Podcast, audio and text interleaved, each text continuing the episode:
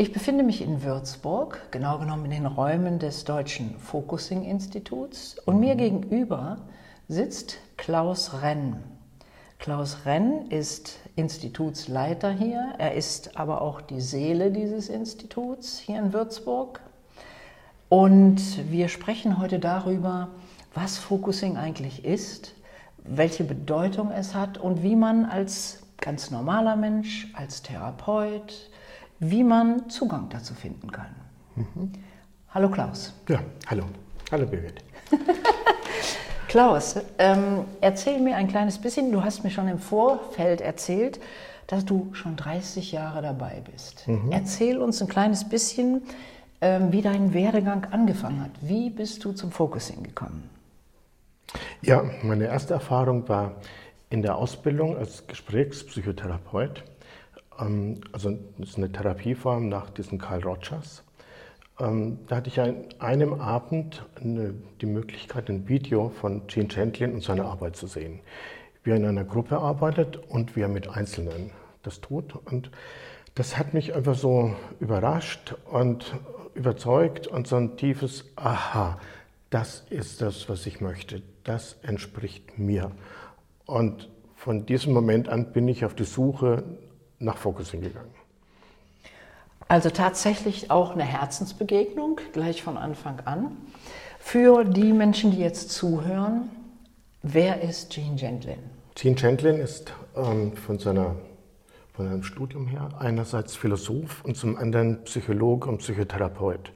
Er hat in Chicago studiert, jedoch wichtig der Ursprung von ihm. Er kommt aus Österreich, also seine Eltern waren sind, er ist auch geborener Österreicher und in dem Naziregime ist er mit zwölf Jahren dann gerade noch äh, geflüchtet und so nach USA gekommen und in USA dann seine Karriere oder sein Studium und alles weitergemacht.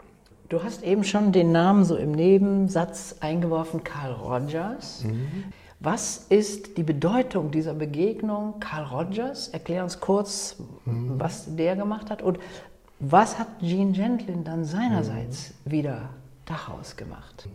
Gentlin als Philosoph hat sich mit dem Begriff des Erlebens befasst. Was ist Erleben?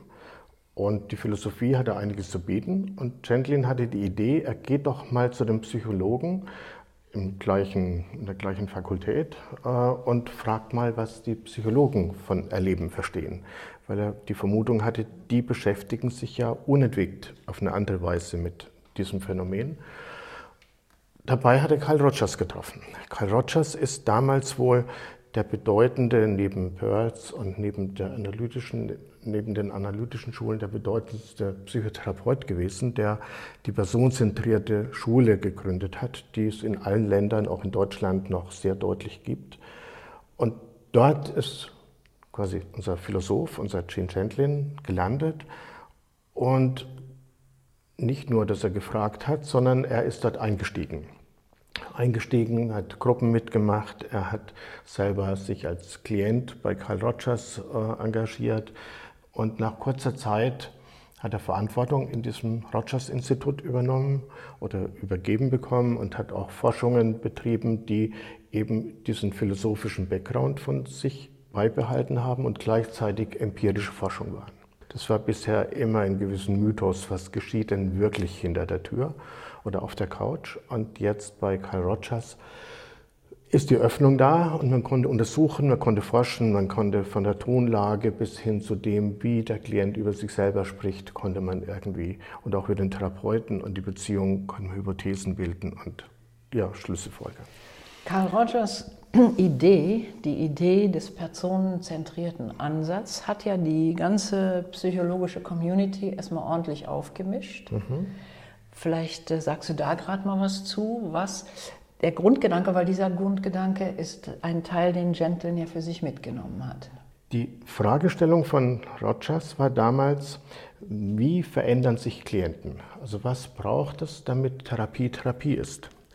Und die Antwort, die er gefunden hat über all diese Untersuchungen, dass ein Therapeut bestimmte, ähm, ja, bestimmtes Verhalten, bestimmte Haltungen zu verwirklichen hat. Sein Ergebnis war ein anderes als Rogers hatte, aber ein ergänzendes. Nämlich er hatte bei Analyse von vielen, vielen Hunderten von Dombändern, und ähm, das brauche ich jetzt nicht auszuführen, wie da so ein wissenschaftlicher Aufbau von Empirie ist, hat er jedenfalls herausgefunden, dass er nach einer Stunde, spätestens nach zwei Stunden voraussagen kann oder sein Team voraussagen kann, ob eine Therapie erfolgreich ist. Erfolgreich im Sinn, dass der Klient sagt, ja, ich habe mich verändert, der Therapeut dies bestätigt und auch die psychologischen Tests der damaligen Zeit auch bestätigen, ja, es liegt eine Veränderung vor. Das konnte Gently nach einer Stunde, spätestens nach zwei Stunden, vorhersagen. Also, da ist die Frage, was haben die gefunden? Was sie gefunden haben, ist eigentlich ganz einfach, nämlich dass Klienten etwas mit in die Therapie mitbringen, etwas ganz Bestimmtes, was andere Klienten nicht mitbringen. Und das macht den Unterschied. Also wenn wir beim Reden, beim Zuhören unserer selbst im Prozess mit uns selbst sein können, dann geschieht Veränderung.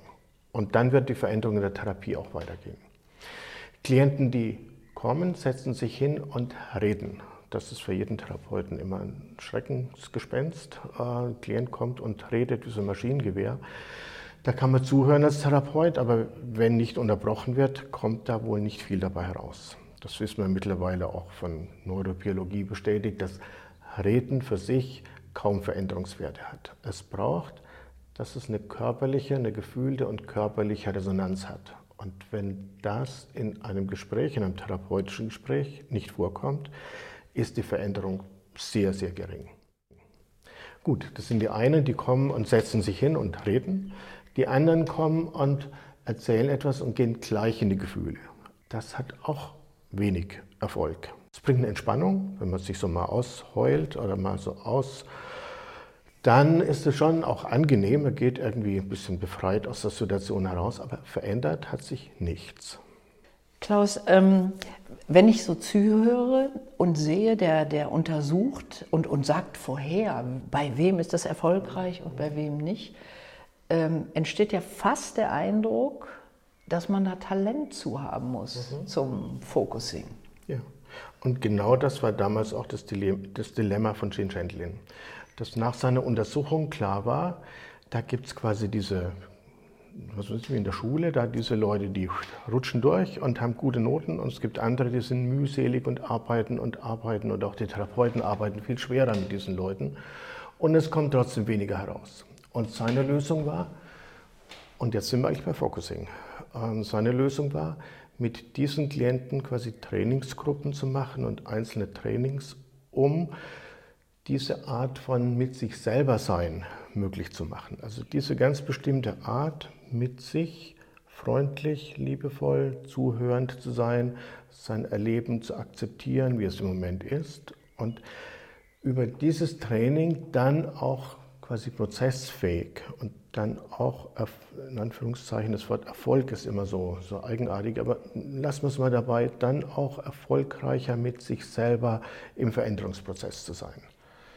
Wenn man dann nach Genlin in so einen Prozess reingeht, was ändert sich an diesem Klienten? Ist es seine Haltung? Ist es die Gefühlstiefe? Ist es die Wahrnehmung in einer anderen Skalierung? Nimmt der mehr oder anders wahr? Was hat Gentlin da herausgearbeitet? Ich glaube, was er herausgearbeitet hat, ist einmal, das ist vielleicht so die Basis von allem, in einer gewissen Weise mit sich selbst sein zu können. In einer gewissen Weise ähm, ja, diesen ersten Schritt im Focusing Freiraum schaffen genannt. Also Freiraum haben, einen Raum haben und in diesem Raum dann auch ein ganz bestimmtes Thema. Also so diese Desidentifikation von ich bin das Problem, sondern dahin zu kommen zum es gibt mich und mein Leben ist größer und da habe ich auch ein Problem und da habe ich vielleicht ein mächtiges Thema, da habe ich vielleicht ein schreckliches Thema, aber ich habe das. Das bin nicht ich. Also diesen Abstand, diesen, ja, diese Desidentifikation vom, vom Schmerz, vom Thema, von schrecklichen Gefühlen, dass die sein können und wir als Person gleichzeitig auch da sind. Das ist vielleicht die Basic von, von allem. Das heißt, so verstanden ist Freiraum so etwas wie, ich erkenne, ich bin nicht das Problem mhm. und ich schiebe dieses Problem gerade mal ein bisschen von mir weg, mhm. damit ich es vielleicht auch selber betrachten kann? Ja, genau so. Nur die Art des Wegschiebens gelingt im Alltag ja nicht, dass ich sage, ich möchte das Problem jetzt wegschieben, ich will das nicht mehr, ich möchte das nicht, ich will Abstand dazu haben. Wir bleiben ja im Alltag dann in so einer, ja, wir wollen es wegschieben und damit holen wir es her. So dieses Dilemma, ich will jetzt nicht blau sehen und in dem, wenn ich sage, ich will nicht blau, sonst sehe ich ja blau. Und ich will dieses Problem nicht, dann ist es ja schon wieder da. Was bei Chandeln wichtig ist, also ein, so ein Umwechseln oder so ein Weg nach innen, nämlich so einen körperlichen Gang in den Körper, also in das körperliche Bewusstsein. Und wenn wir in dieses körperliche Bewusstsein anfragen, wo ist im Moment Raum? Wie kann ich das Problem jetzt irgendwie da sein lassen? Also es ist die andere Art von Fragerichtung, nicht zum Problem hin, sondern es ist eine Fragerichtung hin zu sich selber, zu sowas wie zu dem Ort in mir, wo ich mich zu Hause fühle, wo ich mich, ja, wo ich mich selbst wahrnehme, wo ich selber bin. Okay, Klaus, nochmal zu diesem Freiraum. Der Gene Gentlin findet, da gibt es Klienten, die einfach sofort erfolgreich sind und eben andere nicht. Und er findet diesen Raum, den du gerade beschrieben hast, den er Freiraum nennt. Mhm. Für die, die noch nie was damit zu tun hatten, vielleicht noch ähm, explorationswürdig. Was bedeutet das? Was bedeutet Freiraum? Ähm, glaube, am einfachsten ist das, äh, wenn wir das vielleicht kurz tun. Ähm, das Tun zum Freiraum geht eigentlich so. Du nimmst deine Aufmerksamkeit, die du im Moment so wahrnimmst, die ist vielleicht jetzt hier mit der Aufnahme beschäftigt oder mit dem Zuhören oder mit irgendetwas und bemerkst, womit dein Geist, womit dein Inneres beschäftigt ist. Das ist so das allererste. Ich bemerke, meine Aufmerksamkeit, ich bemerke auch, welches Körpergefühl ich vielleicht habe, ich bemerke, wie ich sitze, ich bemerke einfach dieses jetzige Jetzt, dass das so quasi zugänglich da sein darf, dass ich mit dem bin, was im Moment eh da ist. Mhm. Währenddem kannst du dann die Aufmerksamkeit nehmen und wie in den Körper geben. Als wenn du, mein Lieblingsbild ist da so ein ähm, ja so eine Uhr, so eine Sanduhr, die ja so, so, so ein Dreieck und dann so eine Taille hat. Und als wenn du deine Aufmerksamkeit vom Kopf, wo du jetzt wohl engagiert bist, die Aufmerksamkeit so in den Körper rieseln lässt und irgendwie merkst, na, da ist dein Körpergefühl, da ist der Körper da und du merkst, wo du aufsitzt, du merkst vielleicht die Füße am Boden oder was immer du tust. Mhm, mh. Und jetzt wäre Freiraum nochmal genauer sowas wie, zu fragen, und wo ist es im Moment im Körper verhältnismäßig angenehm? Also dir Zeit lässt. Das dauert alles so ein bisschen Zeit, so zu bemerken, wo im Körper ist es im Moment dann verhältnismäßig ja, wohl. Wenn alles weh tut, wo tut es am wenigsten weh? Also mhm, mh. so, es geht um das verhältnismäßig angenehmste. Und wenn du das dann gefunden hast, nach so einer kleinen Zeit, dann gib doch da so einen ganz weichen, sanften Atem dazu. Also lass deinen Atem in der Vorstellung dahin fließen, in diesen körperlichen Ort, in diesen körperlichen Raum. Und dann kostet es so ein bisschen aus. Manchmal gibt es auch noch wie so einen spontanen Atmer dazu, ähm, wenn wir da angekommen sind, als wir merken, ja, da ist es, so ist da sind wir wie im Augenblick in unserem Komfortraum. Da sind wir in dem, was gut ist. Also wenn du mich jetzt fragst, ich würde jetzt sagen Bauch und mhm. unterer Bauch, wohlig, ist warm. Mhm, ja. Da kann ja. ich mich wie Jabba the Hutt ausdehnen? Mhm, ja. Ja, und im Focusing ist es so, dass ich das einfach so zurück sage, ah, unterer Bauch, ah, da ist es warm und mh, mm, dich einlade, das noch auszukosten. Also das Auskosten ist für diesen Raum ein ganz, ganz wichtiger Schritt. So dieses Erlauben, das Angenehme zu spüren. Der normale Mensch fragt sich im Körper, wo tut es weh? Oh, es tut nichts weh, alles in Ordnung.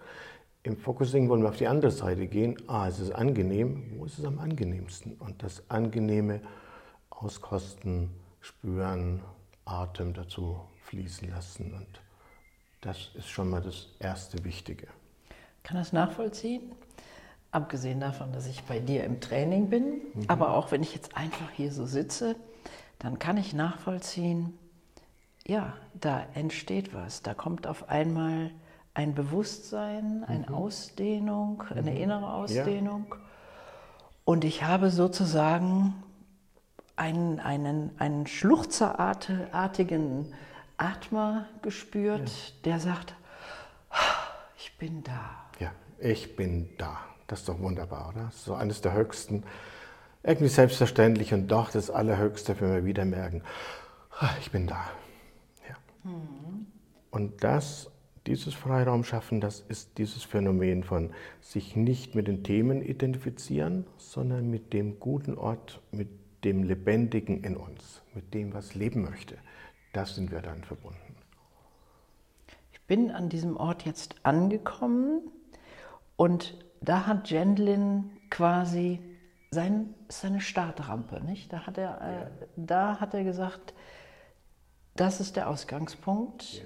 für alle Menschen und manche haben eben wenig Zugang dazu mhm. und andere brauchen die Hilfe des Therapeuten. Ja. Ja? Was wir eben gemacht haben, ist quasi schon das Trainingsprogramm von Gentlin für die Klienten, die das brauchen. Mhm. Und uns tut es auch allen gut. Also wir sind alle auch Klienten, die das brauchen, äh, wo das nochmal so ganz explizit geübt wird. Also mhm. dieses Ankommen bei sich. Und der nächste Schritt wäre ja zu sagen, nur, und hast du ein Thema, vielleicht war das schon vorher benannt, und dieses Thema dann so mal anschauen, auch so willkommen heißen und dieses Thema dann fragen, wie groß ist es denn? Wie groß ist es im Verhältnis zu deiner Körpergröße? Und dann kommen wir vielleicht hin, das ist keine Ahnung, wie groß auch immer. Und dann geben wir dann Platz. Entweder hier in dem äußeren Raum oder wir können es auch weit weg schicken, aber einen guten Platz, wo es dem Thema gut geht. Und so kann man Themen und ja, unangenehme Gefühle, auch traumatisierte Ereignisse lassen sich auf die Art und Weise auf Abstand geben. Also sowas wie externalisieren oder hinausstellen. Und dieser Raum wird größer dadurch, unser Erlebensraum wird intensiver, größer, er wird, ja, er wird irgendwie lebendiger. Was stelle ich mir vor? Ich stelle mir ein Körbchen vor, ich lege es rein und ich schiebe es erstmal ja, irgendwo hin. Genau. Ja schiebst das Körbchen, dieses Problem irgendwo hin und dann kannst du noch so nett sein, die fragen, na, was bräuchte das Körbchen denn? Bräuchte es denn irgendjemand, wo noch ein bisschen so dieses Körbchen behütet? Oder du kannst fragen, wer könnte denn dieses Problem behüten? Da kannst du auch aus deiner Innenwelt allen möglichen von Helfern oder von Symbolisierung finden, die dann für eine kleine Weile auf dieses Thema ja, aufpassen, mit dem Thema sind, das Thema versorgen. Was passiert da? Ist das das Unmittelbare, das, äh, was ich erstmal wegstelle, um ans Tiefere zu kommen? Oder was passiert da auf einer prozessualen Ebene? Mhm. Auf so einer Prozessebene entsteht also dieses Alltagsbewusstsein, dem wir normalerweise leben und erleben. Da sind wir mit den Dingen verbunden. Da weiß ich, ich habe dieses Thema, ich habe jenes und morgen kommt dieser Mensch zu mir und übermorgen. Und über dieses nach innen gehen öffnen wir wie so eine andere, ja, so eine andere Daseinsdimension. Wir sind da als Körper, als Mensch, als innerer Mensch und wir sind da auch in der Situation, in unserem gesamten Lebensraum. Also wir werden vom Innen her größer. Und das Thema, das vorher vielleicht auch mächtig war, morgen ist irgendein schreckliches Ereignis oder so, das ist relativ klein dann. Also im Vergleich zu dem, was wir an Erlebensraum öffnen können, sind eigentlich alle Themen klein. Das heißt, Erlebensraum nennst du das? Mhm. das wie stelle ich mir das vor? Das ist alle von allem, was möglich ist, erkenne ich, ist das Problem eigentlich nur ein kleiner Teil und ich, ich, ja, ich skaliere, ist das wie eine Skalierung? Mhm. Ja? Ähm, die Frage, die jetzt, wir haben jetzt diesen Punkt erreicht, wir haben das Körbchen da rausgestellt. Was tut der Therapeut? Also im Grunde ist ja eines von, wenn ich das richtig so aus dem Unterricht weiß, ist ja eines der wesentlichen Dinge, dass die Rolle des Begleitenden, mhm. fast schon das Wort Therapeut gar nicht fällt, sondern des Begleitenden, Beratenden, mhm. wesentlich ist. Mhm. So die innere und äußere Tätigkeit von, wie du sagst, Begleitenden, von dem Focusing-Begleiterin oder Begleiter, ist vor allem selber diesen Raum für sich zu finden. Also dass ich als Gegenüber selber dieses vollziehe, dass ich mit mir in einer freundlichen, angenehmen Weise präsent bin. Zumindest für diese Stunde. Also es ist kein Anspruch da, dass wir unser Leben lang nur in diesem Zustand sind. Aber wenn ich mit jemand arbeite, dann ist es hilfreich und auch notwendig, in dieser Gegenwärtigkeit, in dieser Präsenz, so, ja, in dieses Sein quasi zu gehen. Das ist die Haupt, Haupttätigkeit. Und aus der heraus entsteht dann auch so diese Atmosphäre miteinander. Also das ist die Basic-Arbeit, dass ich für mich mit diesem Klienten einen Raum kreiere, ähm, in dem ich mit mir in einer bestimmten Weise bin, der dann einfach hilfreich auch für den Klienten sein wird. Also der, dieser Raum wird dem Klienten Erlaubnis geben, auch zu sein und auch seine Themen sein lassen zu können. Ist ja interessant, diese Erweiterung weil wir lassen den dann nicht in so einer Blase alleine, die wir ihm zwar ähm, erweitert haben, sondern es ist etwas, was gemeinsam und wahrscheinlich auch immer anders, je nachdem, was an, an Vibrationen, an Frequenzen da passiert, da entsteht ein gemeinsamer Raum. Es entsteht ein gemeinsamer Raum und das wird dann bei Gentlin unter dem, dem Stichwort äh, Situation quasi philosophisch bearbeitet. Was ist eine Situation? Wir in einer Situation und äh, die körperliche Situation, die wir miteinander haben. Und das Spannende ist, dass wenn wir diese Situation oder mit dieser Situation denken und spürend denken, nicht nur kopfmäßig oder einseitig intellektuell, sondern auch von dem Philosophischen ins Erleben gehen, dann können wir entdecken, dass diese diese Situation ja irgendwie ja, wie unendlich ist. Chandlin sagt, unser Körper schließt letztendlich diesen ganzen Kosmos mit ein. Also all das, was mit Natur und Atmen und mit Luft und mit allem, was uns letztendlich gehört, das alles mit zu unserer Situation. Also wenn wir jetzt hier sitzen und, ähm, und hier miteinander diskutieren und reden und suchen, dann spielt ja in unsere Situation mit rein, dass du heute mit der Bahn gefahren bist. Das war auch einigermaßen pünktlich gekommen ist, wunderbar. Und es spielt mit rein, dass es Strom gibt, dass wir Elektrizität haben. Es spielt mit rein, dass wir beide irgendwie Klamotten haben, dass wir irgendwie äh, was zu essen bekommen. Äh, all das spielt ja und dass wir eine Luft haben, die uns Sauerstoff und vielleicht auch Energie gibt. Und dass wir so ein Aufnahmegerät haben. Also in, in, unserer Situation hier schwingt ja eigentlich diese ganze Welt und Forschungswelt und Wissenschaftswelt und alles ist ja quasi in unserer Situation im weiteren Raum alles implizit enthalten. Mhm. Also eine Situation ist nicht einfach eine Situation, wo so abgegrenzt ist. Also mhm. Chandlins Denken heißt es so, keine abgegrenzte Monade, sondern es ist ein, eine Membran, wir hier, und diese Membran, die wir hier haben, die erweitert sich aber in letztendlich unendlich. Und wenn die Sonne irgendwie untergeht oder sieht es aus, als wenn gleich ein Gewitter kommt, ja, dann wird es in unserer Situation Veränderungen machen. Was, was ist, ja. Und das irgendwie zu realisieren, ist auch eine Herausforderung in unser, unser Daseinsgefühl. Also ich bin anders präsent, wenn ich weiß, dass ich nicht nur mit meiner Haut grenze und du mit deiner Haut grenze und ich spreche etwas und du hörst und du antwortest wie so zwei Boxen, die da nebeneinander stehen oder zwei Kartons und die kommunizieren dann über Worte. Das ist so vielleicht unser gängiges Bild, äh, das wir so alltagsmäßig benutzen. Du hast das äh, wesentliche Wort gerade so eingeflochten. Du hast hören gesagt. Also eins der wesentlichen Dinge, die, wenn wir also diesen gemeinsamen Kosmos geschaffen haben, ja, und das ist jetzt kein Riesenritual, da muss nicht eine Dreiviertelstunde meditiert werden oder sonst was, sondern das ist etwas, was ganz, ganz automatisch entsteht, wenn man es bewusst zulässt.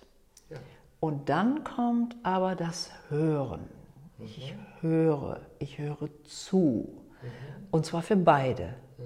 Ja, zuhören ist so eine Metapher für quasi dich als Gegenüber in mich hineinlassen. Im Zuhören, wenn du sprichst oder wenn ich jetzt spreche, dann kommt ja bei dir kommen Worte an und diese Worte kommen jetzt nicht in so einen Digitalcomputer oder irgendwas, sondern die fallen ja irgendwie in einen gewissen Raum von dir. Und das, da hört ja unser, unser ganz Bewusstes schon auf. Also du hörst meine Worte, du merkst, dass die in dir wirksam sind und dann landen wir, wenn wir dem mitgehen und das mitverfolgen, merken wir, dass wir in einen Raum kommen, den wir eigentlich nicht kennen. Merken aber, dass es aus dem Raum dann antwortet. Du kannst dann selber merken, ah, jetzt sage ich wieder was, oh, jetzt möchte ich was sagen und kannst dir auch zuhören. Also diese Art von Präsenz, aha, ich höre zu, äh, ich lass es in mir geschehen. Es gibt sowas wie eine Resonanz in mir. Ich folge dieser Resonanz und es antwortet wieder etwas. Das Zuhören ist, das ist vielleicht mir ganz wichtig ähm, zu sagen, im Focusing ist für uns das Zuhören ein wichtiger Aspekt oder Basic Aspekt, aber es, Zuhören heißt auch, ich schaue. Äh, wir brauchen auch die anderen Sinnesmöglichkeiten. Wir brauchen die Ohren, wir brauchen das Sehen, wir brauchen das Spüren, wir brauchen vielleicht auch irgendwie das Riechen und Schmecken von einem Thema. Wir brauchen all das und was für Channeling wichtig ist, wir brauchen quasi so einen siebten Sinn, nämlich so eine Art von gesamtkörperlicher Präsenz. Ich habe heute in deinem Buch nochmal geblättert und den wunderbaren Satz gefunden, eine Person ist nicht ein Ding mit fünf Löchern. Ja, genau. Das, ja. Hat, ja, genau. das ja. Äh, trifft es ja sehr genau, was du und gerade wir wollen erklärst. Dieses, dieses, diese Resonanz, diese Möglichkeit, dass ich als Körper in eine, ja, das kennen wir alle, glaube ich, ähm, sitzt im Zugabteil, man hat das Glück, mal alleine drin zu sein und es kommt jemand rein und setzt sich hin und die Situation ist anders. Und zwar ganz körperlich. Das ist nicht nur äh, ein Gefühl, der Mensch stört oder ich freue mich, dass jemand kommt oder ich, egal, wie auch immer, sondern es ist ein, ein gesamtkörperliches Spüren von Wohlsein, Unwohlsein. Und das ist für uns im Focusing äh, eine ganz die wichtige Dimension. Wir haben also diesen Raum geschaffen. Mhm. Ja? Und auch unser Raum, Klaus, verändert sich gerade dramatisch. Ja. weil hier kaum ein, zum Fenster rausschauen, ja. ja. Weil hier ein Gewitter aufzieht, ein herrlicher Sommerregen. Aber das werten wir einfach positiv und lassen uns davon nicht beeinflussen und machen unbeirrt weiter. Wir waren bei dem Punkt, dass sich plötzlich der Raum ändert und das tut er ja auch. auch ja. Und meine Frage ist, zurück zu Gendlin, der also feststellt, es gibt erfolgsversprechende und nicht so erfolgsversprechende äh, Personen. Jetzt bin ich einer von diesen nicht erfolgsversprechenden. Ich habe jetzt gerade gelernt, oh, mit Hilfe von Klaus kann ich wirklich diesen Freiraum wahrnehmen. Ich lerne zu hören und ich erfahre aber auch, dass ich gehört werde? Ich fange mal so an. Ähm, gestern war bei mir eine ziemlich erfolgreiche Management, Frau, so Anfang 30, die so mitten im Leben steht, die auch, wie sie sich hingesetzt hat, gleich geredet hat wie so ein Wasserfall und mir alles erklärt hat, was sie tut und was sie für Probleme hat und was für Rückenschmerzen und Magenschmerzen und wie oft sie beim Arzt war und dass sie keine Tabletten nehmen will und dass sie irgendwie anders durchkommen möchte durch ihr Leben und, und all sowas. Und der wichtige Veränderungsschritt und auch, habe ich den Eindruck, das, was auch nachhaltig wirken wird, sie nach einer Weile zu bitten, die Aufmerksamkeit jetzt mal in den Körper zu geben. Einfach die Aufmerksamkeit in den Körper, ein bisschen zu warten ist das sehr schwer gefallen, weil sie wollte eigentlich erstmal immer weiterreden und weiterreden und erklären und nochmal erklären und alles im Griff haben, weil sie ist sie gewohnt, alles im Griff zu haben und dann so eine Ermutigung, dass sie das bemerkt im Griff haben wollen und all das und doch mal so ein bisschen Richtung Körper, klein wenig sich zu spüren und, und diesen körperlichen Ort zu spüren und auch dann so diesen angenehmen Ort. Und da braucht es dann nicht viel, außer dort zu bleiben und sich da einzurichten und dann in diesen Raum, bei ihr war das dieses ganze Controletti, hat sie es genannt, dieses ganze Controletti quasi mit in diesen Raum mal mit reinzunehmen. Das war so eine große Krake, die irgendwie viel größer war als sie selber, aber der Raum war auch noch viel größer, von daher war das irgendwie alles wunderbar.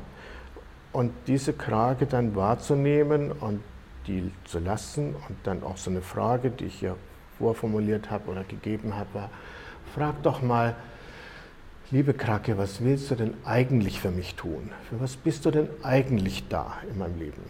Und diese Krake hat dann wunderbar geantwortet, du, ich bin da, weil du so einsam bist, weil du so einen einsamen Job hast, du hast niemanden, der für dich sorgt und irgendwie, und ich sorge für dich, ich manage dich, ich bin dazu da, dass du keine Fehler machst und dass du Erfolg hast und den hast du doch. Und was willst du denn noch mehr?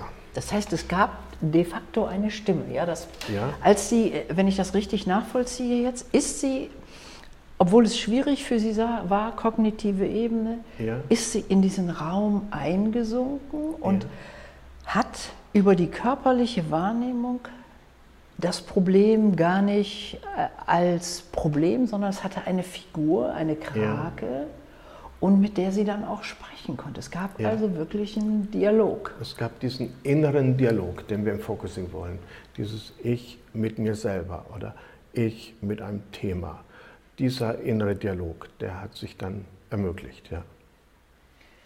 Und der Clou war irgendwie, oder es war irgendwie Clou, ich weiß nicht, so sind wir wie so kleine Wunder, dass in dem Moment, wo diese Krake das dann so formuliert hat und auch so deutlich war, dass die, ja, diese Coachie-Frau, dass die dann wirklich feuchte Augen bekommen hat, getränt hat und irgendwie äh, weich geworden ist. Das waren keine Tränen der Trauer, es waren Tränen von, habe ich auch gefragt, was sind das für Tränen, aus was kommen die heraus?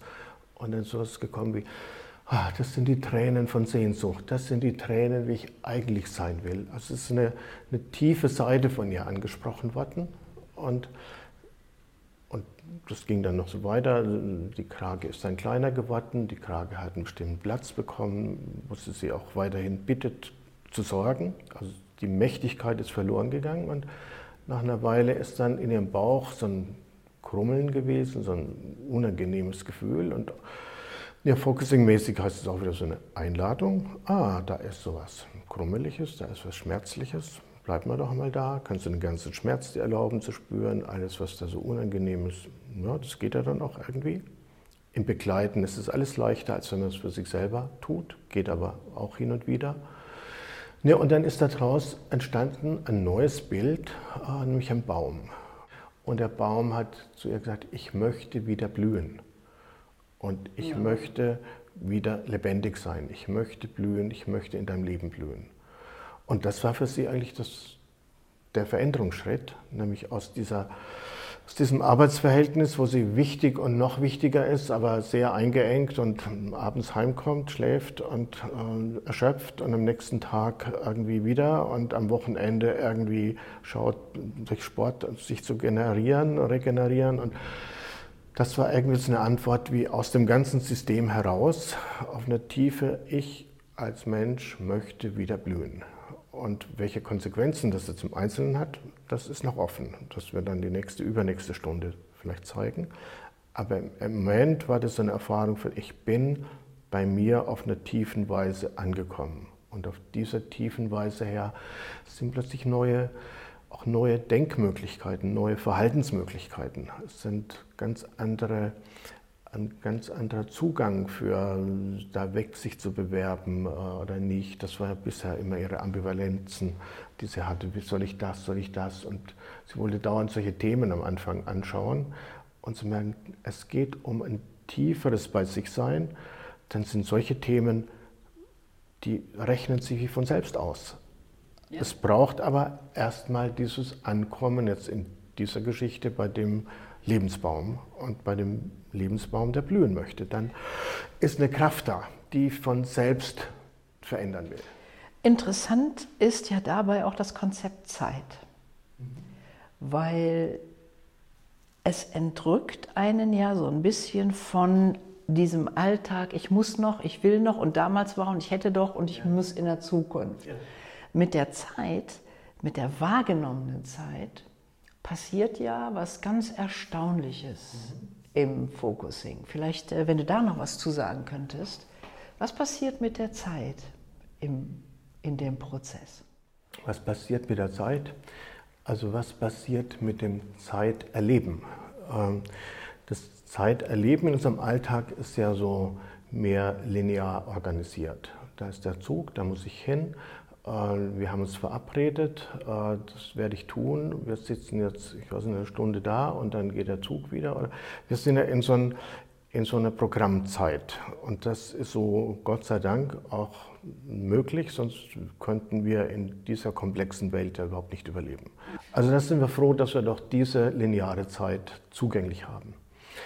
Jetzt für den inneren Prozess haben wir ein anderes Zeiterleben, dass die Zeiten, also wenn ich in, diese, in diesen inneren Lebensraum, den Körper von innen gefühlt für mich habe, für mich da Beziehung habe, dann wird es so sein, dass die Erfahrung in meiner frühesten Kindheit bis zu dem, was noch werden wird und was zukünftiges, meine Visionen, meine Vorstellungen und alles, was mich ausmacht, wie gleichzeitig, wie gleichzeitig da sind. Also es ist ein Zeitgefühl, das irgendwie, man nennt es Prozesszeit und in dieser Prozesszeit es sind Zeiten und Erfahrungen enthalten, die wir in diesem Alltagszeitverständnis nicht zugänglich haben. Und dadurch können Prozesse entstehen, dass sich alte Geschichten, die da sind, die uns geprägt haben von Kindesbeinen an, dass die sich auch im Jetzt quasi auflösen können und Themen, die uns jetzt einengen in unserem Alltag, sich über alte Geschichten öffnen und äh, ja, neue Erfahrungen möglich werden. Ohne dass diese Themen als isolierte Vorkommnisse jetzt äh, in den Vordergrund gespielt werden, sondern die sind, wenn ich dich richtig verstehe, eines von diesen vielen Dingen, die mit einfließen in den Raum. Ja, also man, man geht jetzt nicht hin und sagt, oh, meine Kindheit war furchtbar, sondern das ist das, wo du am Anfang gesagt hast, das bringe ich automatisch mit in, den Ra in diesen Raum. Und jetzt meine Frage, die verlässt ja nach einer Stunde, 60 Minuten, 50 Minuten, verlässt die ja den Raum und ist ein anderer Mensch. Dieser Prozess wirkt dann weiter. Was passiert dann? Ja, was passiert dann? Ähm, bei ihr war noch die am Ende und das ist auch typisch für Focusing, dass wir sowas anfragen. Ähm, wie, wie geht es denn für dich oder für Sie nach diesem Prozess gut weiter? Was braucht es denn jetzt als nächsten Schritt in den nächsten zwei Stunden oder in den nächsten zehn Minuten, damit dieser Prozess eben nicht hier im Raum und so ein Kunstprozess ist und dann ist vorbei und Tür ist zu und draußen ist die alte Person wieder im Vordergrund, sondern wie können wir denn über diesen Schritt äh, die nächste halbe Stunde, wie, oder nächste Stunde, egal. Äh, und sie hat gefunden, sie möchte diesen Baum malen. Sie hat richtig Lust zu malen. Und allein dieser Schritt ich will heute Abend, wenn ich nach Hause komme, ich will dieses Bild malen. Das war, habe ich auch gleich angefragt. Ja, wie ist das, diese, diese Idee? Ich mal das. Boah, das ist wunderbar. Ich habe schon so lange nicht mehr. Ich freue mich schon, wenn ich das da malen kann. Und das ist irgendwie, dieser Prozess geht weiter. Im Focusing haben wir so ein, von Gentlin dieses philosophische Konzept von Carrying Forward, also dieses Vorwärtstragen, dass in uns der Lebensprozess, der auch atmet, der unser Blut zirkulieren lässt, der auch draußen die Bäume wachsen lässt, dieses, wirklich dieser Lebensprozess, den, an dem wir auch Anteil haben, dass dieser Lebensprozess leben möchte. Und wenn wir in so einer Sitzung, wenn es geschieht, dass dieser Lebensprozess, also wie wieder aktualisiert, wieder, äh, ja, wieder Mut bekommt, wieder etwas freigeräumt wird, dann geht das einfach auch, will das weitergehen und wird auch weitergehen. Wenn man den Prozess selber erlebt hat oder auch mal so jetzt in den Anfängen mit, mit anderen äh, durchlebt, dann ist einfach auch, das sieht man in der Körperhaltung, das sieht man im Gesicht. Die Augen strahlen anders, es ja. ist einfach jemand anders da. Ja, und man erkennt, dass der Klient geht ähm, und selbst eigenmächtig fähig ist, sich zu helfen. Das ist ja auch ein Punkt, der wichtig ist. Der muss jetzt nicht jede Woche kommen und äh, aufgerichtet werden, sondern er lernt, das sich selbst in Situationen anders betrachten können, indem er den Raum, in dem er lebt, ja. verändert. Ich finde das Faszinierende an dieser Focusing-Arbeit, dass wir ein Prozesswissen haben. Focusing vermittelt oder unsere Ausbildungsseminare vermitteln ein Prozesswissen. Das heißt, wie geschieht Prozess? Was braucht dieser Veränderungsprozess?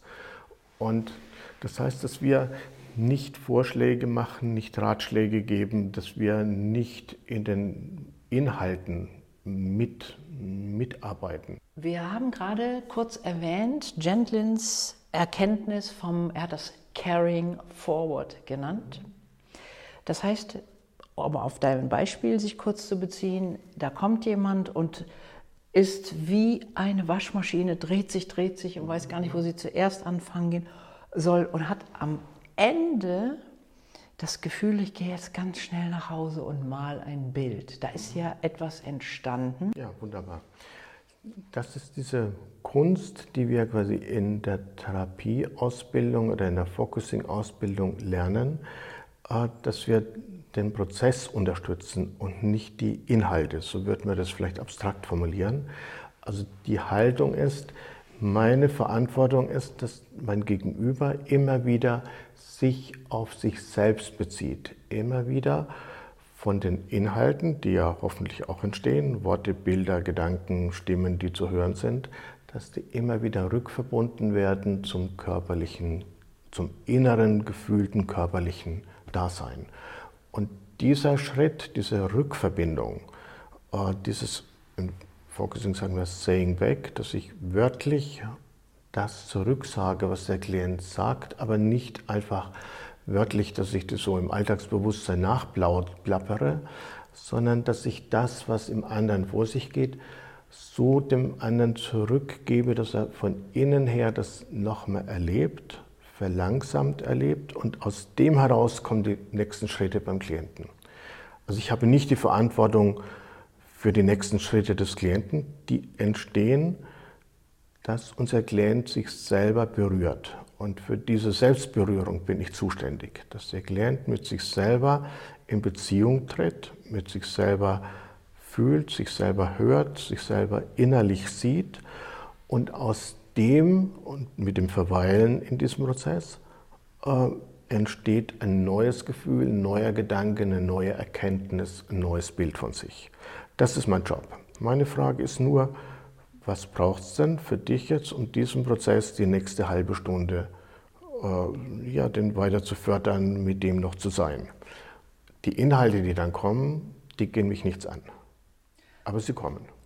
Ja, also das heißt, im Grunde genommen ähm, ist es nicht so, als ob wir wie bei der Tour de France Etappenziele hätten, mhm. sondern Es ist eigentlich ein Eintauchen in einen Raum und zwischen der ersten Sitzung und wer weiß, wie viel noch kommt, ist der Klient schon weiter eingesunken. Das heißt, man trifft sich an einer ganz völlig neuen Situation wieder. Die wird nicht ihre Krake nochmal sehen. Das Bild, was dann kommt, kann ein völlig anderes sein. Und aber wieder dasselbe aus ihrem Körperbewusstsein wird eine nächste Antwort kommen. Vielleicht ist Focusing an, in erster Linie sowas wie eine Haltung.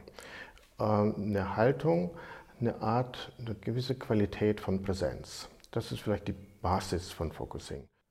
Das heißt, der, der, der Begleitende, ich mag ihn jetzt auch gar nicht mehr Therapeuten nennen, ja. Ist weniger mit einer Methode ausgestattet oder gar nicht mit einer Methode ausgestattet, mhm. sondern er hat in dem äh, Focusing Lernen eine Art innere Haltung. Mein Blick ist beim, bei meinem Gegenüber, nennen wir das jetzt auch mal wieder Klienten, obwohl man es auch anders nennen kann, also dass ich bei meinem Gegenüber äh, jeden Moment seines Erlebens irgendwie mit, mitbekommen möchte. Aber nicht mitbekommen möchte, dass ich das mit Worten beschreiben könnte, sondern dass ich in der Qualität präsent bin, dass ich mitschwinge, mitfühle, mitempfinde, was vermutlich oder was ich selber wahrnehme, was im Moment beim anderen geschieht. Das ist ja so unser Clou von Focusing, äh, dass wir einerseits in einer Stunde ein konkretes Thema bearbeiten, dass ich da auch erfahrbar, das ist mir das Wichtige, erfahrbare Schritte gemacht werden, also Veränderung spürbar und lebendig da ist. Das ist das eine.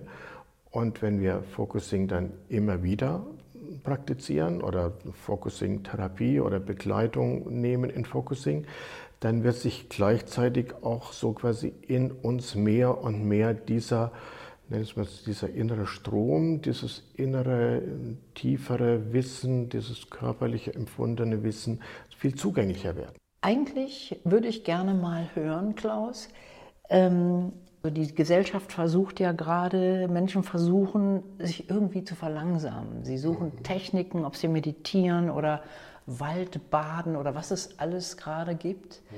Sie suchen ja nach etwas, wo sie wieder mit sich selber in Kontakt kommen. Mhm. Und im Grunde ist Focusing ja genau das. Ja, Focusing gehört quasi zu so einer großen Familie von nennen wir es mal innere Achtsamkeit oder Achtsamkeit oder zu der großen Familie von Psychotherapie, humanistischer Therapie oder Therapie überhaupt auch. Focusing gehört in einen gewissen Rahmen auch von politischen Hoffnungen, dass dieses Leben auf diesem Planeten besser wird und lebenswerter wird. Also so Focusing ist in so einem großen Raum von, da gehören wir quasi mit dazu. Aber wenn wir nun mal diese Themen aufnehmen, die unsere Themen sind, wird auch immer Veränderung. Es wird der nächste Schritt, den wir als Person brauchen, den auch so ein System braucht, das vielleicht ein Team braucht, das wird auch mit an die Oberfläche kommen und wird auch bewusst werden und damit auch wirksam. Eine gewisse, wie soll man sagen, subversive Funktion. Wenn wir so einen Prozess machen mit Focusing, er wird natürlich entspannt sein, das hatten wir vorhin, das ist ein Freiraum, natürlich wird man bei sich ankommen. Und man wird dabei auch etwas finden, was echt echt ist und was in dem Moment stimmt. Also jetzt auch wieder für unser Beispiel, für die Kollegin von, von gestern oder die Klientin von gestern. Ähm, und diese Erkenntnis, ey, das, was ich hier tue, ist wieder meinen blühenden Lebensbaum. Äh, diese diese gewisse Anarchie oder diese gewisse Subversive wird weiterarbeiten. So das Focusing sicher den einen Aspekt. Das bedeutet, du hast am Anfang von kleinem Licht gesprochen. Eigentlich ist ja dieser Raum auch in Größe gar nicht bewertbar, sondern ähm, man kommt überhaupt mal in Kontakt damit. Dieses Gefühl, ohnmächtig dahingerollt zu werden wie eine Bowlingkugel, die auf irgendeiner Bahn ist und mit der Aufgabe Kegel umzuhauen. da kann ich trotzdem im Rollen der Kugel einen, einen Raum für mich finden und quasi die Bahn mhm. Durch das Sein, durch das Miteinandersein, durch neue Bezüge kann ich es beeinflussen. Ja, es kann die Qualität, wie ich arbeite, beeinflussen. Es kann vielleicht auch mitsprechen oder mitsprechen wollen oder der Impuls entstehen. Ich möchte mitsprechen an dem, was unsere Firma oder was auch immer hier geschieht. Also so Initiativen von Arbeitnehmern, die dann auch produktmäßig, ökologisch oder sonst irgendwie Initiativen mitstarten und auch quasi Veränderungsspuren in der Firma, was ja nicht gegen die Firma ist, sondern quasi was in unserem jetzigen Entwicklungsstand notwendig ist, dass solche Impulse tatsächlich auch mit wirksam oder mit entstehen können. Also ja. Focusing ist mehr als jetzt sowas so, ach, ich entspanne, ich bin bleib mir, bei mir, sondern wenn ich Prozesse begleite oder wenn jemand einen Prozess tut in seinem Kontext, in seinem beruflichen oder familiären Zusammenhang, wird auch an die Oberfläche kommen, was der nächste Veränderungsschritt sein wird. Ja, ich glaube, da, ne, das ist wirklich das Riesenpotenzial, weil wir, ja. wir leben halt in einer Gesellschaft, die wahnsinnig schnell dreht. Ja. ja. Immer schneller eigentlich. Und so diese alten Bilder, der Opa sitzt mit der Pfeife vorm Haus auf dem Bank und denkt nach. Das ist ja weit weg, gibt es nicht mehr. Und diese Räume müssen wir uns im Inneren finden. Und das ist ja auch gut so, weil dieser Raum letztlich unendlich ist. Ja, ich glaube, das war noch nie anders. Und das ist ja auch ein Bild, wie es in uns stattfindet, dass wir über Focusing ähm, da auch die Dinge in uns plötzlich Sprache bekommen und mitreden können, weil wir diesen Raum eröffnen in uns, quasi wie so in Anführungszeichen so einen demokratischen Raum eröffnen, in dem Aspekte mitsprechen können, die längst vorbei sind, die übergangen sind, die wichtig sind, dass, wir, dass sie gehört werden und die, wenn wir die mitnehmen und wenn sie in diesem Raum, in dieser Qualität von Veränderung eintreten, unser Leben nur verändern und wo es auch zu wirklichen lebensverändernden Entscheidungen kommt. Das ist ein sehr hoffnungsvolles äh, Prinzip auch. Ja. Ich finde das ein sehr schönes Schlussbild, mhm. ja, das wir alle und mit unserem Licht eigentlich, wenn wir nach innen schauen, dem großen Ganzen auch mhm. dienlich sein können und würde sagen, dass wir für heute an den Punkt gekommen sind, wo wir das Interview beenden, den Podcast. Aber das hat so viel Spaß gemacht. Ich kann mir gut vorstellen, dass wir weitermachen. Ich danke dir, lieber Klaus. Okay, dann bis zum nächsten Mal.